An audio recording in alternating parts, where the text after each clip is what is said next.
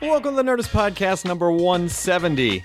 Uh, guys, if you're going to be in Oakland on Saturday, February 25th, I am going to moderate a Walking Dead panel at Image Expo. That's going to be with uh, Norman Reedus and Robert Kirkman and Steven Yeun. Uh, so, so come to that if you're in Oakland. Or if you're not, listen, I'm not going to tell you what cities you can and can't travel to. Uh, so go to imagecomicexpo.com to get information about that. We're going to be appearing there. Also, we're going to be in Boulder doing the Nerdist Podcast live on March 2nd, and then in Austin, Texas on March 3rd. So, tons of other shows around the country. Go to nerdist.com slash calendar for that. I'd also like to thank our returning sponsor, the Nerdist Podcast, Stamps.com. Um, I don't love lines, and you probably don't love lines either. So why stand in them? You don't have to with stamps.com. You can buy and print US postage in your own house with your computer on your printer. It's quick and easy. Uh, takes less than five minutes to get started.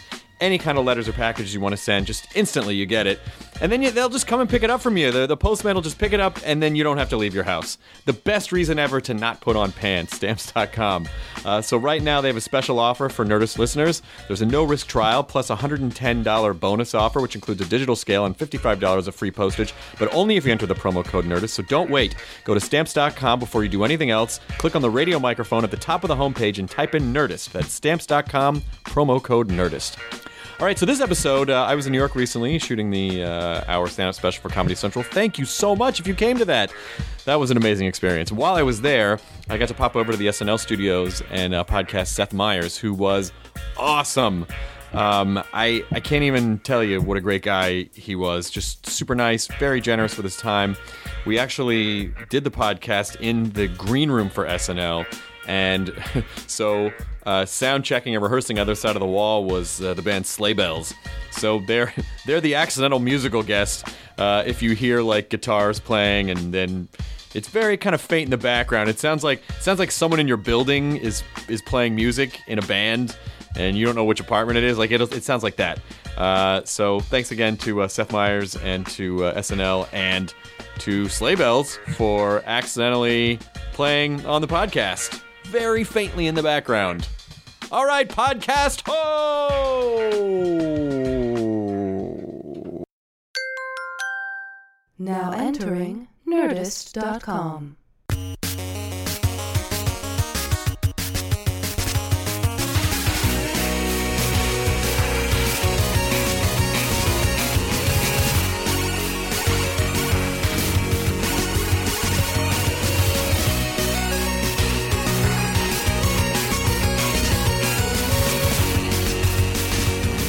Getting the guitar rehearsal in the background. I think I, I think it, actually it sounds. I got it, but it sounds cool. Okay. It just it sounds like So it'll stop eventually in like 30 minutes. Should we pound on the wall? You goddamn kids, and you came it down out of there. We're grown-ups. You said it's sleigh bells. It's sleigh bells, yeah. That's exciting. They're definitely. That's just like a roadie working it right now because this is earlier than. yeah, this is early on the. Oh, so basically, this is just Guitar Center right now, or something. Oh yeah, this isn't. Don't don't try to get your listeners to think they're hearing. this guy's gonna break in a stairway in a second, and then Blackbird. Down. Yeah. Oh, Karmin did last week. They were there for their real sound check. oh yeah. The, well, the real sleigh bells will show up. This is just Oh, a little yeah, yeah, earlier. Yeah. It's amazing. Uh, anyway, so what you're hearing in the background is uh, the, the Sleigh Bells Roadies on tour, I think. But Seth, thank you for coming down and being My here pleasure. in your green room on the old podcast roof. Yeah. There we go. Uh, we've I think we met briefly. I came to the season finale last year. Okay. Yeah. Which was phenomenal. Yeah, that was about as good as Such a great finale. show. I think that's probably the best one in my ten season finales. Really? Yeah. Uh, but that was great. That was Timberlake, right? It was Justin Timberlake. I'm just remembering that it was a good season finale. It was- I'm trying to repiece together. it was. Justin Timberlake and Lady Gaga. Yeah. and I I still am trying to understand Lady Gagaism. I'm trying. I really am. I'm trying to be open minded about it. Right. Um, but I will say it's very easy. I think we so delight in her because of what she's done when she's been on this show because she's such a showman. Right. Like there's such an incredible live element to her, which is what makes our best musical guests. Yeah. sort of special is ones who take advantage of the fact that there's this live element. Well, because then there, there was this after party, this giant after party in the Rockefeller Center, mm-hmm. which I always feel bad about. Well, the one time I've gone, because it, I left at three o'clock in the morning and it was still thumping, and I was looking around at buildings going, "Don't people live around here?" Yeah, I don't know. Like uh, the, the weird thing is, I'm like, do people live there? Are they all office buildings? I feel bad because you can just walk by and look down at the party. Yep. So it's like a real velvet rope nightclub, but like one that has like um, glass walls. Yes. So people can see the party they're not invited to. And, and that's true. That's what I but then that's kind of cool at the same time. Oh, if I you- mean, I, if you're on the right side of it, it's super cool. I think Lady Gaga quote unquote DJ'd. I don't know. She did, yeah. Lady Gaga DJ'd, and um, you, w- I would have been more excited. I think everybody would have been more excited if she'd sung, sung. But I don't think that was the She took over the DJ thing, and it became like you realize how good a DJ is at keeping a dance party going. right. Because It's it kind of slowed down when Lady Gaga took E- over. DJing is one of those things like acting teacher where it's like people just go like, "Oh yeah, I'll just do that." Right. Like, well, there is a certain skill, Oh, absolutely, because it looks like you can do it. but it's not. Right. And, and especially now, I mean, like you know, the the old days when we were younger, Seth, the DJ had to carry around turntables and like Right. crates of records, and now it's At just the very least, they were succeeding because they had like f- given up the trunk of their car. to exactly the lifestyle. Exactly, and you could really and and they they only had access to the music that they brought. But there was even like when Gaga was uh, DJing.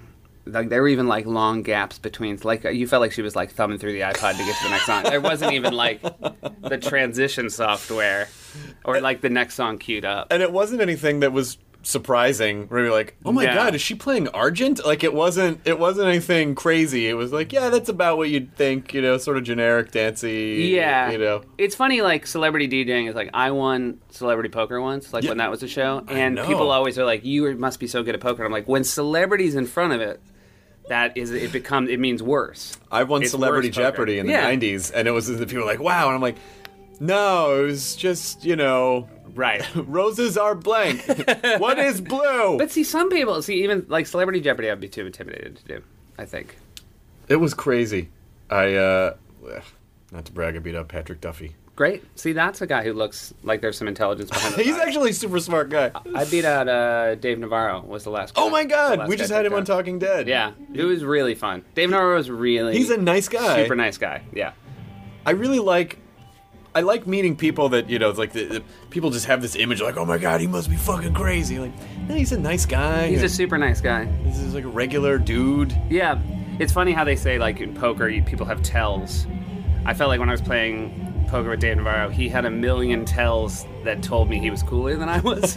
like everything, I just kept looking at him. I couldn't get to any poker tells because I was like, God, this guy's so much cooler than I am. Oh fuck, what? oh, uh, nothing. I um, oh shit, I'm no good at this. I can't play poker. Whenever I'm, I'm bad at dude things, and Mm-hmm. so when someone says like, oh, we're having a poker night, I don't know. Yeah, it was funny. It was such a, um, I would say like a 24 month phenomenon here in New York, where like everybody at SNL played. People we would have chips in our office. We'd play on Thursday nights, and then it just went away.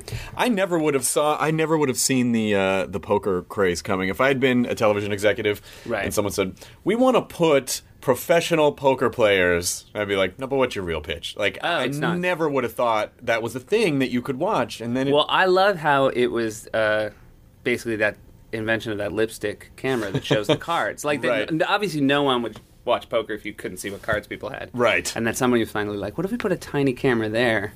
Oh, and then it's like might crack sudden- the code.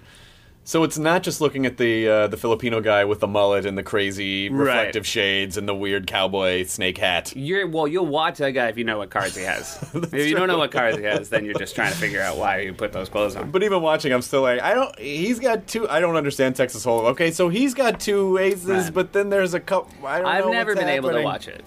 I've never been able to, to watch it, but it goes to show you that there's people will watch almost anything. Well, and you think, I, I mean, as long as because you work in this business a long time too, but every time you think like, oh, I really know what people want to watch, Ah. and then stuff you love gets canceled, and then stuff that you're like, that shit, and it's huge phenomenon. The funny thing though about that shit is like I think that, and then anytime like I accidentally watch it, you see, you're like I'm not, I would not have, I'm not a reality fan at all. Right. But like if you accidentally stumble into like watching The Bachelor, you're like, oh, I this is incredibly riveting.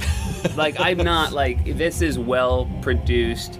I mean, I don't consider it high-minded or anything, but like you realize, like certain people come home from work and want to just escape, and Right. it's it's escapism done incredibly well. Right. So I do find that, like, I mean, there don't get me wrong, there's plenty of awful things on television, but I am always surprised at how a lot of things that I would categorize as like hard to watch, you go, oh no, the, the why they're on TV is they're so easy to watch. Right. They just require very little work. Exactly. So it's, pr it's. I guess it's not. I guess it's.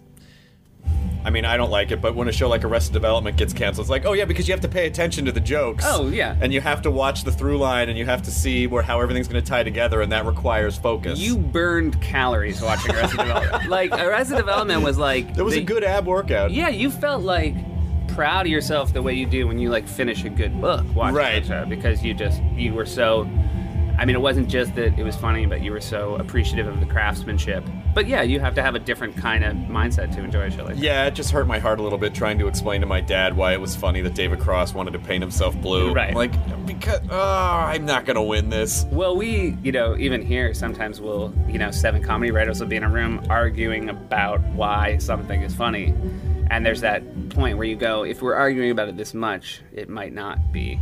That's You an know, like- interesting. that's an interesting. You know, point. like at some point Yeah. you're like, well, how much? Like we're not going to be able to stand out before the sketch and explain to the audience exactly what we're doing for them. So eh, Yeah, I mean, sometimes if I'm if I'm pitching a joke to someone and they even take a second to be like, I don't understand, I go, if you don't get it, then the majority of people watching who are maybe Right. even a little less comedy savvy, Yeah. like to other comedy writers.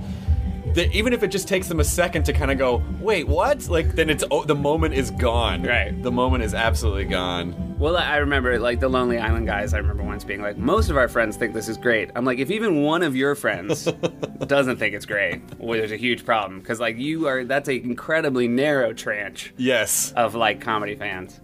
Yeah, but but fortunately, you know, I mean, th- these comedy fans used to be separated Mm-hmm. geographically and also communication wise, but now fortunately enough of them can clump together Right. with the internet that now we can have, you know, like oh, absolutely. weird- I mean, it's the best thing about our show is that you can have all these different pieces that you know I think different people can clump to and be like, that was my favorite thing. This was my favorite thing. So I did not watch the uh, I didn't watch the Lana Del Rey performance mainly because some people said it was so un- like I didn't see it. I don't know what it was, but people were Right. like it was really uncomfortable. As a performer, I can't I cannot watch uncomfortable performances Yes. because it I'm very empathetic in that way. And I just go, I can't, it just it skeeves me on a really on a really deep. Oh, I think it's the worst thing. The hardest thing to watch is yes, people being uncomfortable. Absolutely. But I did watch the way that you guys dealt with it. Yeah. and I thought that was really fun. Like, it was. I mean, for us, I mean, first of all, you know, I can't stress enough how little, as far as a writing staff or cast, we're concerned with how the music is going. right. Like we're barely paying attention. Uh, you know, because obviously we're scrambling to put together the the comedy portion of the show. With that said, like you know, I we were shocked at the backlash towards her. Like again, we've had all different kinds of performers on this show, and um, for her to have like what seemed like the most intense vitriolic reaction was like hard to kind of wrap our heads around. Like, I mean, she looked like ethereal and you know spooky in a way that seemed like what she was aiming for, and she definitely, you know, I thought, you know, might have seemed a little uh, nervous, but that was only sort of going back and looking. But it seems weird that people would be so sort of, I don't know, angry about nervousness uh, as opposed to sympathetic. Again, that's all fine. The, the strangest thing to me was like she wore the same outfit both times. Yeah. Again, that was the thing. I, we were like, wow, I can't remember the last time. Uh, like, sort of, uh, certainly anyone that would be categorized as like a diva songstress Yeah. had not taken the opportunity to give us two looks. um, but I like her songs, and again, I you know it's a variety show, and I so love uh, the variety of the music. Yeah. and I love that there are people that are not for everyone. And again, I we were so fascinated and delighted by any time people you know either love or hate someone. I think it. Uh, I'm just going to turn up the recording level just in case. because I think Sleigh Bells might actually be rehearsing them. That's actually that man. Um, but uh, I think what happens is just the way things spiral out of control. A handful of people on Twitter say something, right.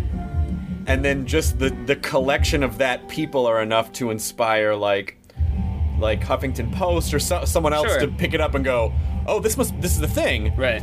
and then they make it a thing And then everyone else jumps on board and they're like, oh yeah, I guess that's a thing. And Yeah. then they all start weighing in on it, and all of a sudden it's a phenomenon where. Absolutely. And I look, I, you know, have nothing but empathy for the content generators of this world, Right. being one myself. Oh, yeah. So I can see how uh, it became a thing. Again, like, you know, whether it's fair or not, a thing became interesting to talk about. Yeah. Um, and people are entitled to their opinions. And I'm always happy. You know, look, when, when Twitter explodes with anything on our show, positive or negative, it at least reflects the fact that people are watching the show. so. It didn't seem to hurt her career in any way. No. Like, it, Yeah. she sold a bunch of albums. Although I went to, I didn't, I hadn't really heard of her before. I mean, I she had a song called "Video Games." Right. Um, you have Google alerts for anyone who would sing a song about video games. Yeah, exactly. Oh, there's another one. Mm-hmm. Oh, oh, this isn't just a sketch group in uh, in Ottawa. this is actually someone. A beautiful woman. This is like your computer blew up. What's happening? Although I did, I did listen. I like, I didn't read the lyrics of the song, and it just, it just looked like someone had a rhyming dictionary. Like, oh, look, tar rhymes with car, and that rhymes with bar. Yeah. But whatever, it's fine. Like, it's her music doesn't have to be for me, and she might be a totally nice person. But I did, I looked at her Twitter profile, and it just, here's, here's my theory, and it totally may not be right on. But so her Twitter profile says. Everything I want, I have. Money, notoriety, and Rivieras. I even think I found God in the flashbulbs of your pretty cameras. So, when I first saw that, I was like, what the fuck? Come on. What Yeah. the fuck? What Right. are you doing? And then I had this weird sort of epiphany like, wait a minute. She's like the comedian from Watchmen. You Yeah. can't. T- she is. She is a. She's perfect. She's a like a satirical reflection of the true nature of contemporary society. Like this is what everyone. Right. This is what America really wants. I just want to be famous, and I see God in paparazzi, and I just want money and fame. And I and I feel like that's that makes sense to me. Well, it's funny because I mean, I ha- will admit that I have not spent a lot of time trying to break down Lana Del Rey, but I will say that there was seemed to be. an- like a half hour. well, no, I'm telling you, I'm about to give you a solid half hour myself. Okay. It's mostly I've just been busy. It's not like I find it a waste of time. I, you know, if she is a construction, which I feel like people have blamed her for as well, like a lot of people are constructions. Oh, and without a like doubt. if you do, if you say you're a comedian and you do a construction, people say you're a genius. Mm-hmm. Right. But if you do it in you know pop culture or you know if you do it in singing or movies like all of a sudden there's this real you know is this person a phony? But then the other thing is like you know if what she says there in her twitter profile about finding god like that se- seems like that would be her being honest. Mm-hmm. and then the anger is that people don't like what she's being honest about. So like people say they want honesty Right. unless unless their honesty is different than your honesty and Right. you're upset about that too it's an impossible situation and i will say like there's plenty of people in popular music uh, that have uh, high opinions of themselves Wait, i mean what? like yeah i mean like by the way you kind of have to to go out there like it is a pretty obnoxious, arrogant thing to be like, what I have to say is important enough. I mean, even as comedians, Absolutely. even as comedians, Absolutely. to get up in front of a room full of strangers and be like, "Hey, everyone, look at me! Right. Here's a bunch of things I want to point out." uh-huh Uh, it, it, it is pretty obnoxious. Yeah, you're right though. It's uh, and again rock stars don't have that comedian's move of like walking out before their first song and being like i know you're wondering where did i buy this outfit you know like they don't get that they have to own it more than comedians can they don't get to like deconstruct it right. Um, and uh, yeah, it it's is- great. Like by the way, you're right. Like people, of course, in the end, on uh, on all culture and politics and everything, get to they eventually get to vote Right. on whether or not somebody's going to have a long career or a short career. So if you just have a little patience, like it'll all bear out. oh, Guns N' Roses was right. Finally. Finally, I can't. Wait. You back you backed me into a quote about Guns N' Roses. I'm so sorry. I did. This was my plan. I'm going to paint you into that Guns N' Roses corner. I want to go back and ADR me saying like as Guns N' Roses. So definitely pointed out. and then you break into the just like with sleigh bells. Yeah. I've been walking the streets at night. Uh, but I, I think uh, I think the other thing that people got so upset about is that she, with, with relatively no um, notoriety or whatever, like was playing on SNL and just got famous. Right. Almost, I think to most people, seemingly overnight. Right. And people are jealous and distrustful of that. They're like, wait, who the fuck is that? Who's this new person you're trying Right. to tell me I should like? Fuck you, system. You know. Yep. So I think there's a little bit of that backlash That I as well. totally understand. Um, and, and I mean, I, I'm not gonna, you know, I think we're you and I are probably about the same age, and Yeah. so we've had careers where I'm sure if we sat down, we could come up with a list of like ten people in our field that we've had those feelings about. Like that's a very human reaction to Of things, course, and yeah. I don't uh, deny people that the right to have that. But you know, again, we also live in a culture where people are, you know, everything happens faster than it ever did before. Yeah. And um, Which is good, which means every, everyone forgets things faster than they did Absolutely, before. that's the thing. I mean, like, you know, if anybody's worried about anyone's meteor, uh, meteoric rise, they just have to like sit back and remember that like the fall is just as as fast, if not faster. Yeah. And like, if anything, I did, I do feel like we should, I mean, try to be a little kinder about it all. Um, but I get it. I get that people think it should all be like only the hardest working people succeed, but it does start like sounding a little bit like you know. I think we all sound a little bit like old fogies when we go. In the old days, no one was a flash in the pan, which like, is well, so not true. Yeah, I mean, like the reason that you, the reason it's easy to say like, oh, I can't name anyone who was a flash man. Like, yeah, because they were flashes in the pan, and you don't remember them. Sure. I mean, we, you know, the, I used to talk to people in the, you know, when I was in college, we would talk to people in the music department. Like, yeah, there were hacks in Mozart's day. It's just those people in Vienna just disappeared. Like, Right, that's right. why you don't know who was writing like the hacky, right. You know, and again, and also, you know, the other the other side of the coin is throughout history there have been talented people that haven't gotten their time in the sun. Right. Like that has happened because this is not um, this is not the most fair uh, p- profession. It's not, and it almost seems like there's a certain amount of, especially today, like a certain amount of, ugh, like marketing savvy or something that you need to possess. That it's more Right. than just, you know, it's more than just, oh, that guy is the funniest comic in the room. That doesn't always Right. mean any that he's gonna pop. Absolutely. And look, there's a reason that marketing has become a, you know, lucrative business is because it's obviously an effective tool. And Yeah. I get that. I mean, again, like we the, I think all our frustration with that comes down to the fact that we are constantly reminded how flawed we are as humans, that we fall for things that we're ashamed of later. And we want to be a place that we're like, you know, the great thing about humanity, we rewarded the best people and we didn't let any assholes through. Oh, so, Uh, I thought you did an amazing job at the uh, the, the, the press uh, the, the, the correspondence Oh, dinner. thank you. Oh my god, I can't. I mean, even just watching that, even though I didn't, even though I don't know you, I still like I got nervous for you. Like, oh my god, you're gonna get him the fucking president right there, Yeah. and all these, people. and uh, you know, like uh, just the fun cutaways of the audience are just like Trump, just sit, just sitting all. It's great. I was very one of the things that I was very happy about is you don't really see the audience particularly well from where you are. Oh, you don't? Okay, I mean, good. you can, but there's so many. It's like a sea of people. Yeah. And it's not even like um, if you performed at like an award show where there's like rows of people. It's like a mess of tables and some people's backs and shoulders and weird angles. So it all kind of like blends together. Um, and again, like I've done enough of those things uh, where you learn not to try to like look for particular, not like try to find expressions. Right. Oh, it just well, they would cut to the audience, and, it, and honestly, because it's in a hotel, like Yeah. like multi-use room, Right. it, it just like everyone there is 11 years old, and it just sort of Yeah. looks like, oh, so they dressed up. Uh, it's a retirement home, and they've come in for entertainment. Uh, but you did an amazing job, and and you you wrote, uh, I think, what was one of my favorite jokes of last year, which was you, you said C-SPAN was, I think it was like one unpaid electric bill away from being a radio station. Yeah. it's like fucking amazing. It was great. I had a, you know, we, I got lucky that we had three weeks off from SNL before it, and I brought in, you know, a bunch of really funny guys I trusted. Um, you know, guys like John Mulaney, um, Great. Neal Brennan, Alex Baze, Mike Shoemaker, who were guys that you know I just trusted so much, and we just sat down and kind of put together that twenty minutes. But that was a really one of the most fun days. Was just that sense of like, because if you look back through the history of uh, the correspondence dinners, like pretty much C-SPAN has never come away unscathed, like throughout Right. the years. So it was like we have to come up with like five C-SPAN jokes that have never been told before. it's it's the most bizarre it's the most bizarre I think uh, performance environment because essentially you're sort of encouraged to roast people, right. but at the same time everyone's assholes are really tight about like oh, this Mm-hmm. oh you just said that about the guy you know it's not it's not like watching the ro like a roast on comedy central where everyone's like ah fuck everyone Right.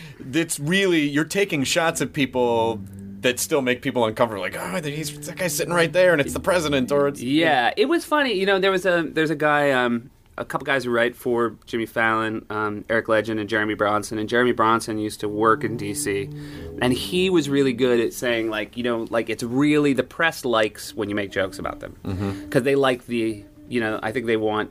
Whereas you know you can make fun of politicians, we do that here, you know, week in and week out.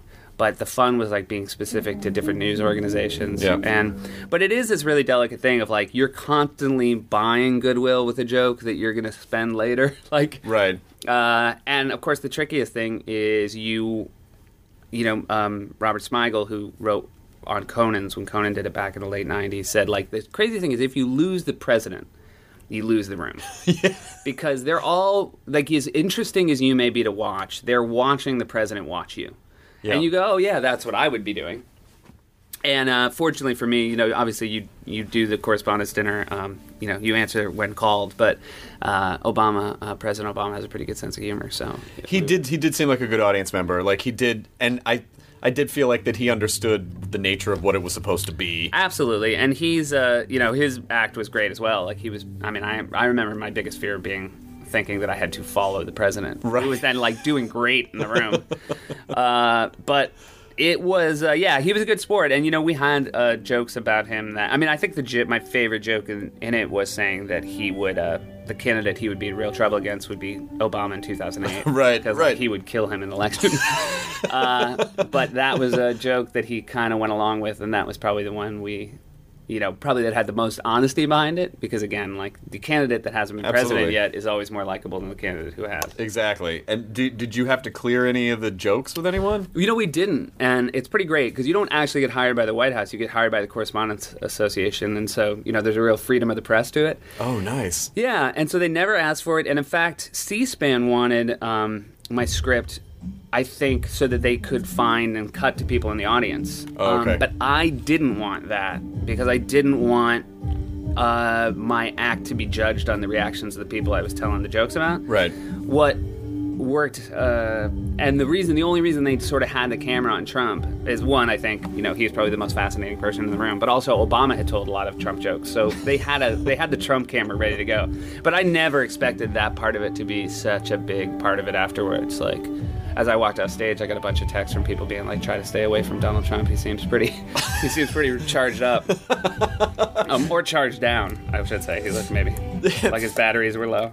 This is such a weird. Such a weird time in our culture where like, like a crazy billionaire is a public figure in that way. Like, what It's happened? crazy. What happened to the shut-in billionaires of you know It, well, the crazy the thing- robber barons? Absolutely. Like, I mean, they're still, you know, by the way, those shut in billionaires are still doing a great They're job. still doing good. You Okay, just don't good. know, Yeah. you just don't know them because Right. they're shut in billionaires and they, they're actually getting stuff done. But, um, he, uh, it's the crazy thing to me is, is that he expects that he will be taken seriously. Like, that expectation is, is beyond, it's Ev- the most, uh, of all the auda- audacious things he does, that is the most audacious. Every day he looks in the mirror and goes, "Yep, I'm going out, Absolutely. looking like this." Do you follow him on Twitter? No, It's fascinating due to he. I would say fifty percent of his tweets he cannot get in uh, 140 characters. So they all have like the continued. Like he's so he won't even like he will use Twitter, but he will not play by Twitter's rules. I'm a bad irony follower. Like I, I will follow someone for a couple days, like, "Oh, this is gonna be great." Yeah. I'm like, "Ugh."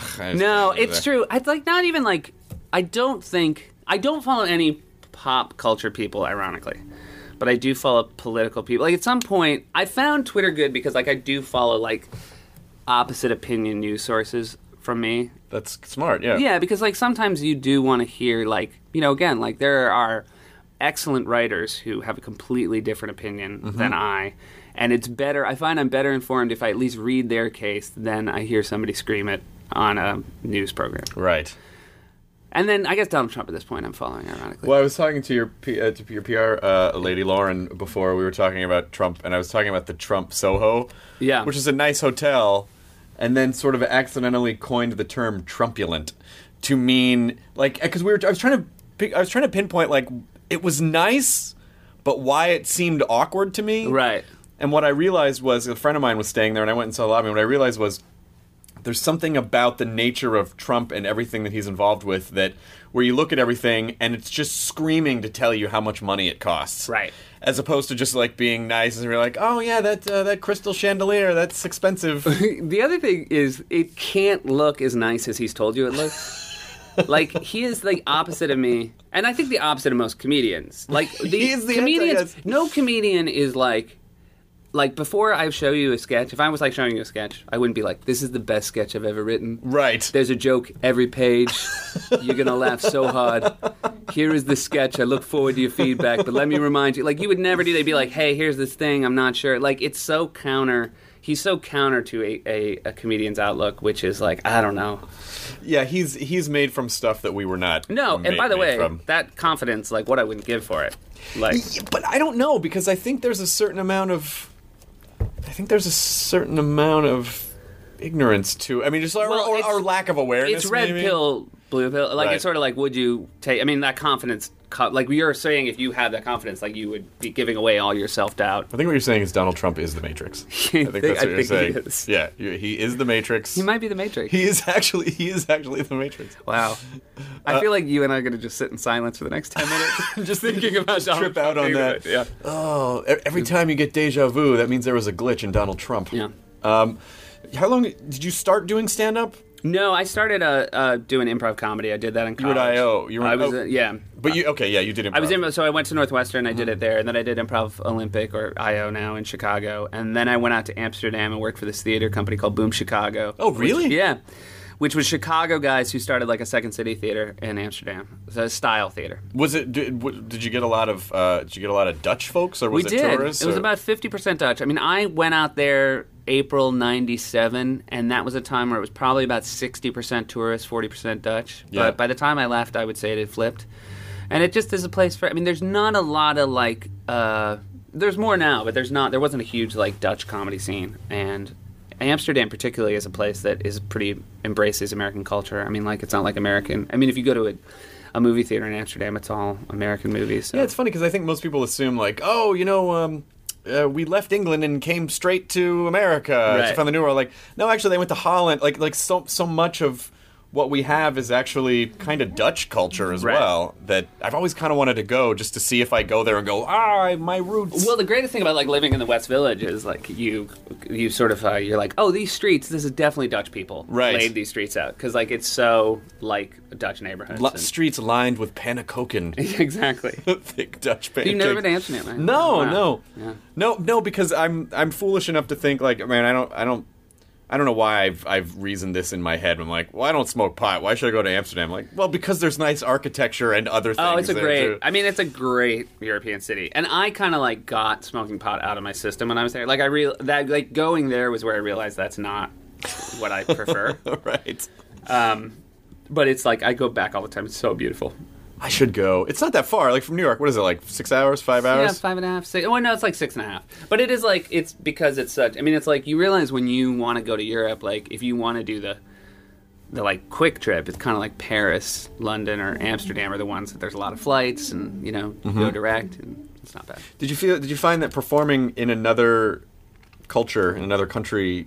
How do you feel like that sort of influenced your comedy? I mean, like, is there probably certain things you can't get away, like American tricks you can't get away with on stage if you're performing for, you know, n- Well, I do find that like you know if you are a, you know you're an improv theater in Chicago and you're surrounded by friends and you all sort of absorb and share the same pop culture and you talk about the same kind of shows and so does the audience and there is you know you can I well, but with that said like I think pop culture references are not in in the heart of themselves like a bad move like I think they're a good move but they can become a crutch Mm-hmm. Oh, yeah. like there is a you know you can be on stage and you can sort of like drop you know a team references and you know and sort of get by it was nice to be in a place where you sort of became aware by the way there were other performers who would like come out to amsterdam and just learn the dutch pop culture references and like switch Right. trade out crutches yeah. but it was fun that like you know you would go on stage at night and there would be you know um, you know there'd be a group of guys from England and there would be a business you know group from from Amsterdam and there would be some American tourists and some New Zealand tourists and and there was just like it was a fun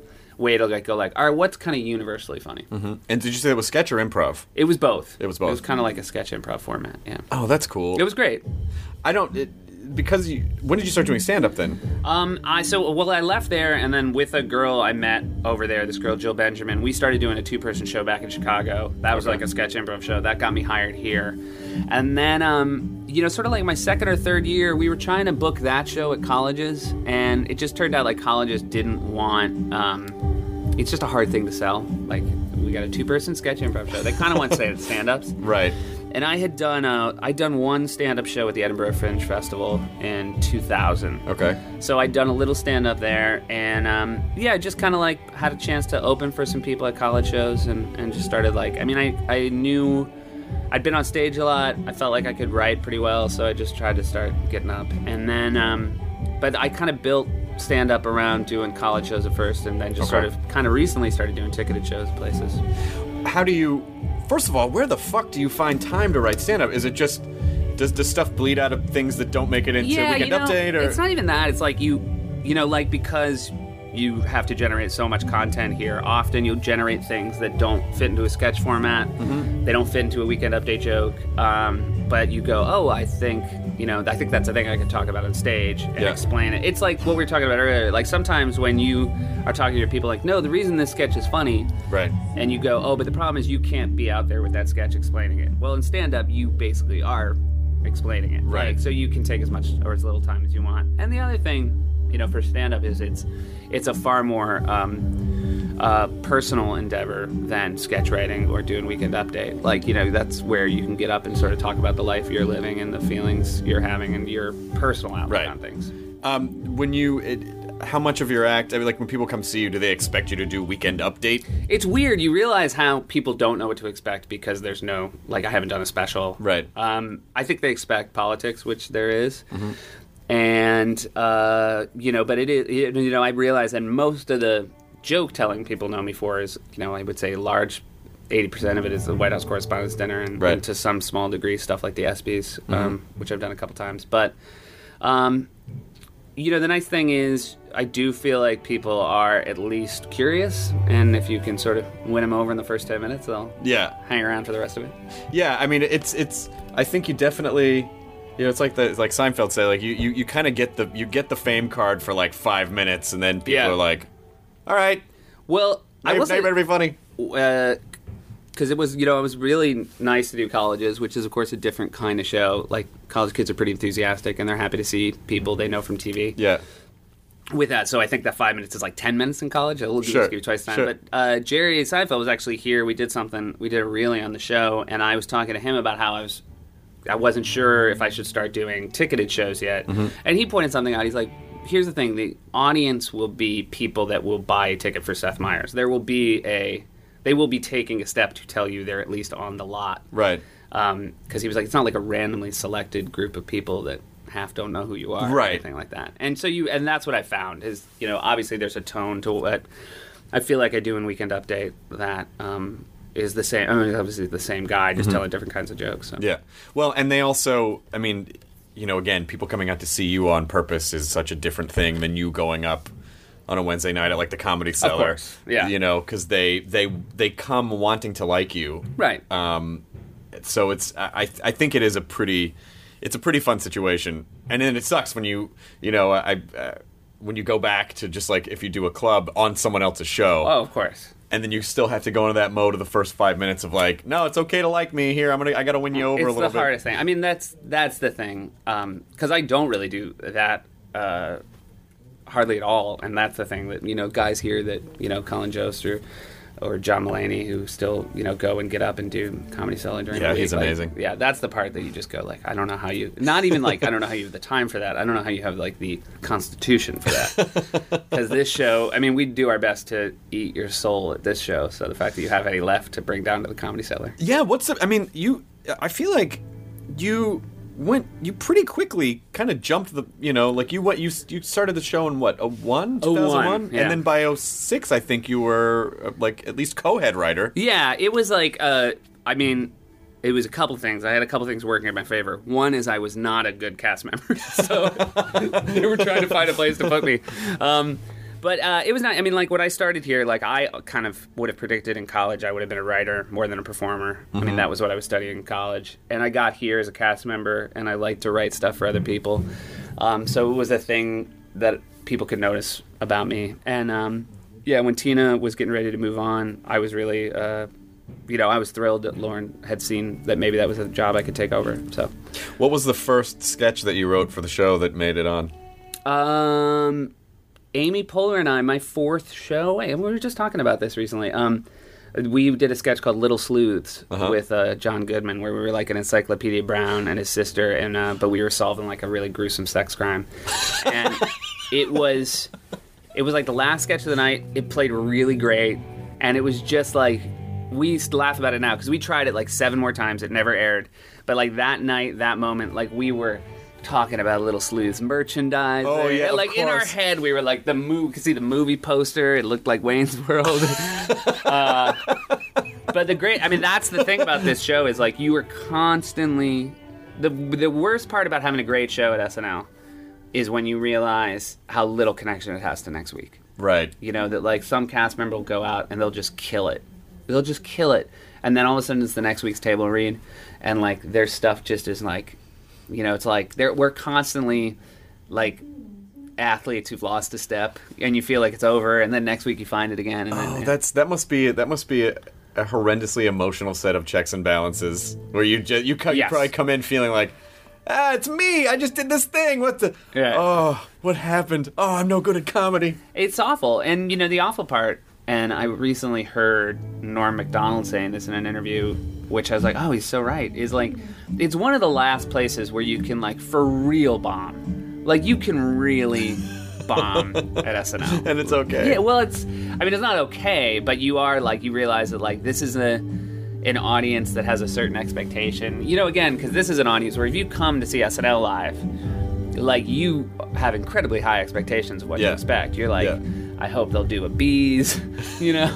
I hope I'll see the Blues Brothers. Like you know, like you just you in your head like build the perfect show in your I head. hope no one's coming to SNL and I'm like I hope they do the Blues Brothers Yeah, that's true. oh my god do you think Chevy's gonna trip over the thing what year do you think this is But uh, you know, like there's just like you just sometimes are like, you know, there's no there's no warm up comedian between acts. You know, say like let's keep it going for and you can barely you can barely you don't really have the opportunity to workshop your material except for like you know at a, at a, at a couple run throughs at a couple run throughs. I mean, the great news about dress rehearsal is, you know, dress rehearsal feels exactly like the show. We treat it like that. We do it at eight o'clock. We have a completely different audience in, and they are they are the part of the show that we could not do without. They are the, the real heroes of that dress audience because um, they've saved America for some from some real from some real duds. what there must be a there i'm sure you must have a pocket full of sketches where you in your head you're like oh my god this is this sketch cannot fail and you put it up in front of the dress audience and you're like what happened Well, we did a. Um, I did a thing my first year with Horatio, which was another thing that I was like franchise city, which was uh, comic book talk show. Right. And we did it. The first time we did it was with Ian McKellen, and he played a guy who like I think like worked at a Panda Express or something. Who did the joke was that he did a great Gandalf impression. Right. So he was, you know, of course, and that he killed. Right. And it was really fun. And we're like, oh, this is going to be a thing we'll do. And then we did it with Kirsten Dunst and it was just like five minutes of silence. And afterwards, Horatio said that he he almost stood up halfway through and was like, "We'd just like to apologize. We're going to cut this off here." Uh, during the dress rehearsal yeah, just like you know what, we're well, obviously we're not going to do this on television tonight. Um, thank you for your feedback. Oh. But like you do, there are those. I mean that I've rarely.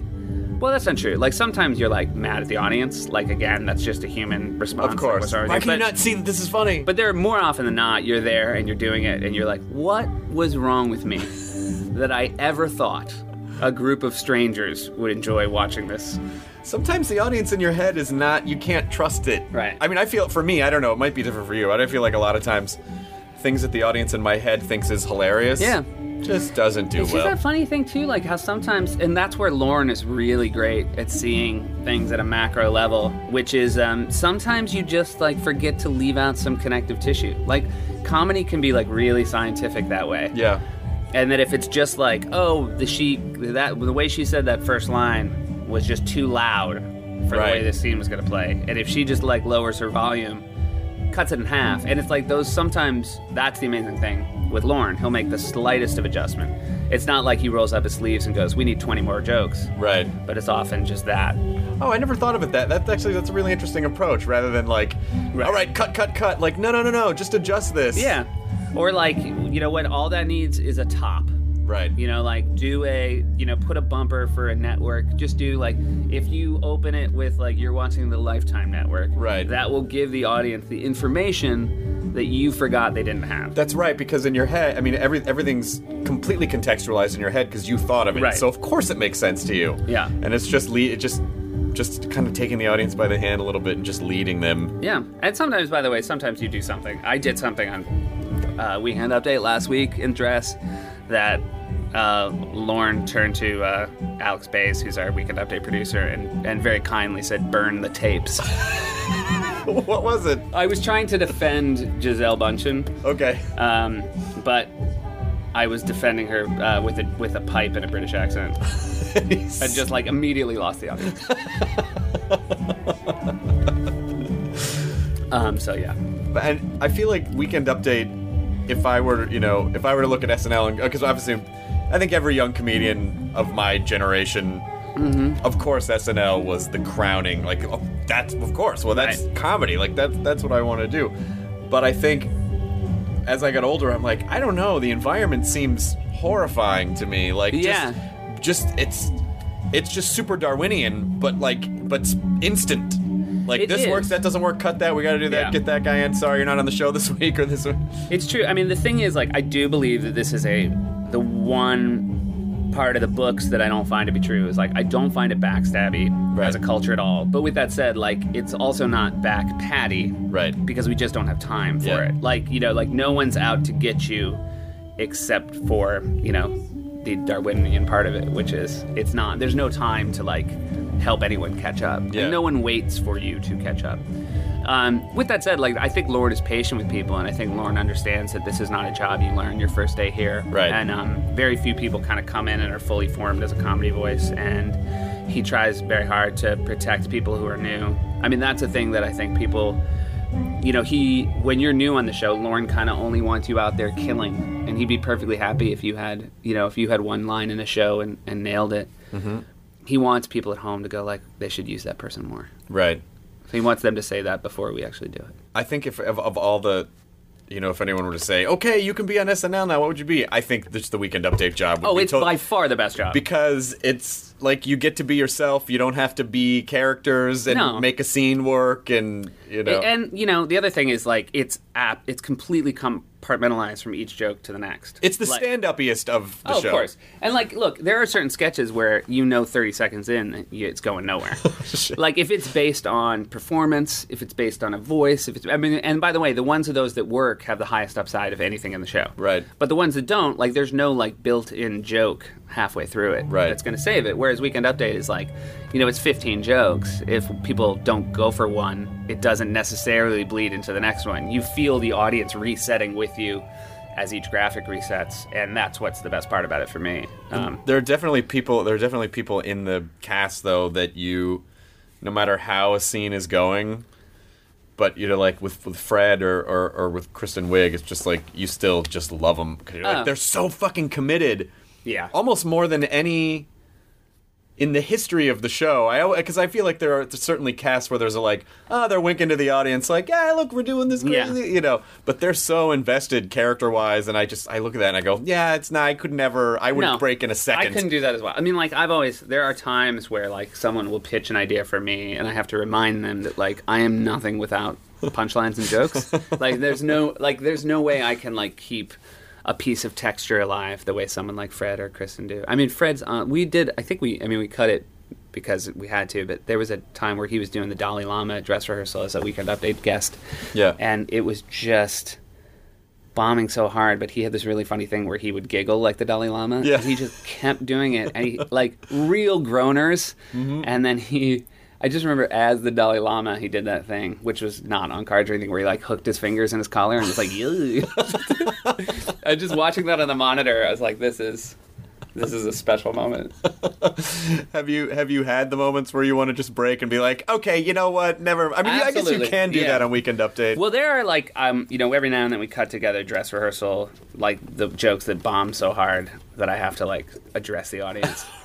um, because it is that funny. The other funny thing about update is there's really nowhere to go when a joke bombs. Like Right. you're caught in this little box. You know, there's no. I mean, that's the thing about like in stand up, you can save a bomb joke, but Mm-hmm. like weekend update, you're just like trapped in a box. You know, it's Maybe, but I think just because the the freedom that you have is that the next joke could kill. Absolutely. Well, And that's then- what you just so you have to move on to it. Like Yeah. they they want they don't want you to spend a lot of time like talking about why that one bombed. Yeah, I mean, I you know, I it was just I. I, I've sort of learned pretty quickly on the road, like you know, the audience kind of wants to follow you. Like they're, you're, they're by coming to see you perform, they're asking you to lead them in a way, Right. down this sort of Of weird course. comedy journey. And so, you know, if something doesn't go over well, if you don't linger on it, they're not, they'll forget, Right. You know, like they're mm-hmm. fine if you just sort of move on and you don't seem that Right. bothered by it. Then they're not going to be that bothered by it. But it's so hard because you so want to be like. Don't think I don't know Right. that that didn't go well. Well, it's weird. I mean, like you can of course a confidence game will only last so long. Right. You know, like uh the best con men of course have to show some sort of results. Sure. So, I mean, I think as a as a good comedian, you can have a joke bomb here or there, but obviously at the end of the day, like more has to work Yeah. on merit than doesn't. How do you kind of balance the, you know, the sort of the, the head writer job, but then also, but your own personal little space within the show? up within the show. Like we, I kind of don't even like flip over to update until Friday. Um, we have uh, three writers who specifically write update jokes. Um, uh, Alex Baze, Pete Schultz, and Jess Conrad, and so they're sort of working on jokes all week. And then, actually, this is the room at five o'clock on Friday. We'll sort of start reading through, and it's about like six hundred jokes. oh my god. And then of those 600, I mark about 100. And then um, Baze uh, and Scott Weinstein, who's one of our producers on Update, they'll kind of cut those 100 down to 30. And they do a great job. Like whenever I come in on Saturday morning to see the 30 we're at, it's like the 30 I wanted it to be. Right. But then they then I have to choose 20 to go to go to battle with. How much do you feel like you, what's the balance between, like, you know, just wanting to make the audience laugh, but then actually kind of wanting to, you know, get across some social commentary or kind of Well, that's the fir- you know what we would call the first act of Weekend Update, which is uh, before the first guest comes out. Uh, the first like sort of feature um, is when we try to tell you know our political jokes, and again they are you know they're harder than the sort of last act of Weekend Update where we're sort of talking about crazy stories that happened during the week. Um, but that's really important to us. Like we don't feel good if all the jokes are about animals who you know did human things. Right. You know. the internet would be fine if that were the case, though. The internet would be fine, but again, like you know, This is puppy bowl culture. It is puppy bowl culture, but the internet also is constantly reminds you how you know intelligent parts of it is as well. Like Sure. people do want social commentary. Like the great jokes are the ones that um, you know do both, make people laugh really hard, and have a thing that sort of resonates with them. Yeah, I, I was just watching a clip of um, uh, Jon Stewart, and they they had all these religious figures together, and they were talking about how there's a war on Christianity in America or something, and Yeah. it, like th- they, they tried, they almost compared it to like Nazi, where they basically Yeah. compared it to Nazi Germany, and Jon Stewart was like, Uh, absolutely. Look, what Colbert and, and Stewart do, I think, proves that like people are. There's always going to be uh, people that are smart enough to Sure. enjoy the highest level of comedy. So. yeah. And then what do you? It, it, is your sensibility like? Do you like to balance between? Like you know, super smart joke, and then right afterwards, you're like, ah, We, you know, we I would say we worry less about the like how that. I mean, we want them all to work a lot really well. Like for us, like the biggest thing is like I. Like there's certain jokes I don't want to have right before I turn to the other camera to like introduce a guest. oh, that's interesting. Yeah, like that's for me. Like, uh, there's ones that like sometimes I want a joke that's gonna kill to be the next one, Mm-hmm. like so that I can tell that, have a moment where I get to just like play to that camera. Like I don't want to like move. Away. I don't want to turn, look away from them after killing. Right. So But now you probably have a set. You probably have this sort of ingrained sense of like the, how the flow works. absolutely. really I mean, I've been doing it much. a long time, and I think we and we've been working with the same people for a long time. So I think we all kind of without spending too much time talking about what we want trying to do every week know what each other wants the best piece of advice i got was actually from uh, i talked to dennis miller on his radio show and he gave me which i've done ever since he i would say you know uh, uh, i'm seth meyerson here at tonight's top stories and then i would turn to my camera and they would cut on the turn, and he said, "Let them cut first and then turn." He was like, and he was Oh. like, "Make the audience wait for you," Oh, which was just such an awesome thing to say. Which you would never just. I would never know, so- and like getting again, there's so few people who've done this job,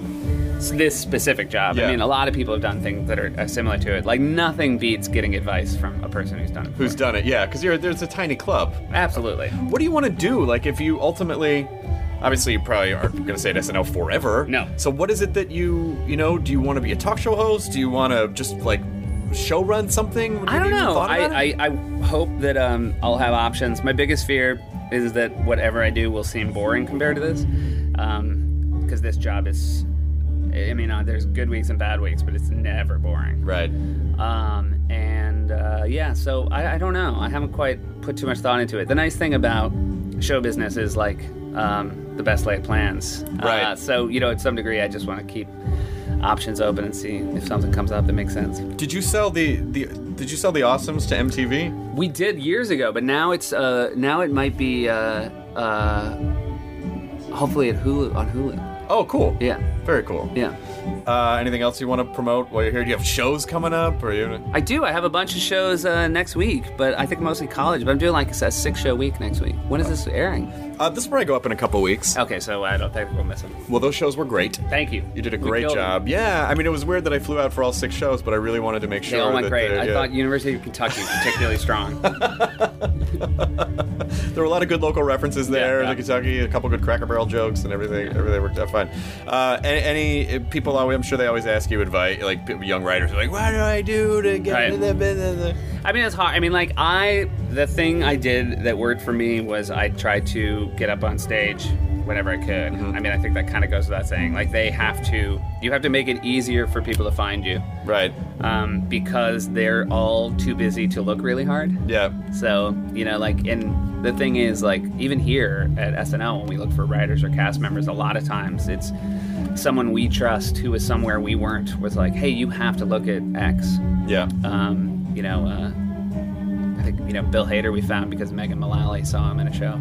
Yeah. And, you know, so stuff like that. But again, if he wasn't doing a show, she wouldn't have seen him. And if you can do improv for stone people in Amsterdam, Yeah. then you have the confidence to get up and perform in front of the president of the United States. That, I guess if we could take away anything from this from this hour, No, but the more literally the more the more shows you can put ankle weights on yourself, Oh, the- absolutely. the, better. I did a lot of corporate. There, our theater did a oh. lot of corporate shows in Holland, Oh, and that was, I will say, like you can't bomb like you can bomb with like fifty six foot two guys from Eindhoven and like wire rim glasses and like it's almost not bombing though because they're it's th- those situations are it almost is, but it feels like bombing. Like there's no time where you tell a joke and a room full of people just stare at you dead face that it doesn't feel like bombing. I guess that's true. Yeah. Yeah. I'm sure they enjoyed it internally. I don't think so because the great thing about the Dutch is they're they are classically honest. Sure. and they will. I remember guys after shows being like, uh, "Yes, I did not care for it." Oh, th- thank you Yeah. for your input, Yeah, sir. uh, well, thank you so much for being here, Seth Meyers. That was awesome. It Thanks for coming Oh my here. God, this is amazing! And uh, a special musical guest was Slave House. thank you for Slave House. It's been a great week. Thank you to the Oh cast my and writers. God. Lorne, this was great. We've never met, but God, thank you so much for having me in the green room and uh, everyone else. It was really great. fantastic. Uh, cool, thanks, man. Thank you, buddy. Good to see you. Now leaving Nerdist.com. Enjoy your burrito. This episode of the Nerdist Podcast was brought to you by Stamps.com. Go to Stamps.com, click on the radio microphone, and type in Nerdist to receive a $110 bonus offer, including a digital scale and free postage. But only if you enter the promo code Nerdist at Stamps.com.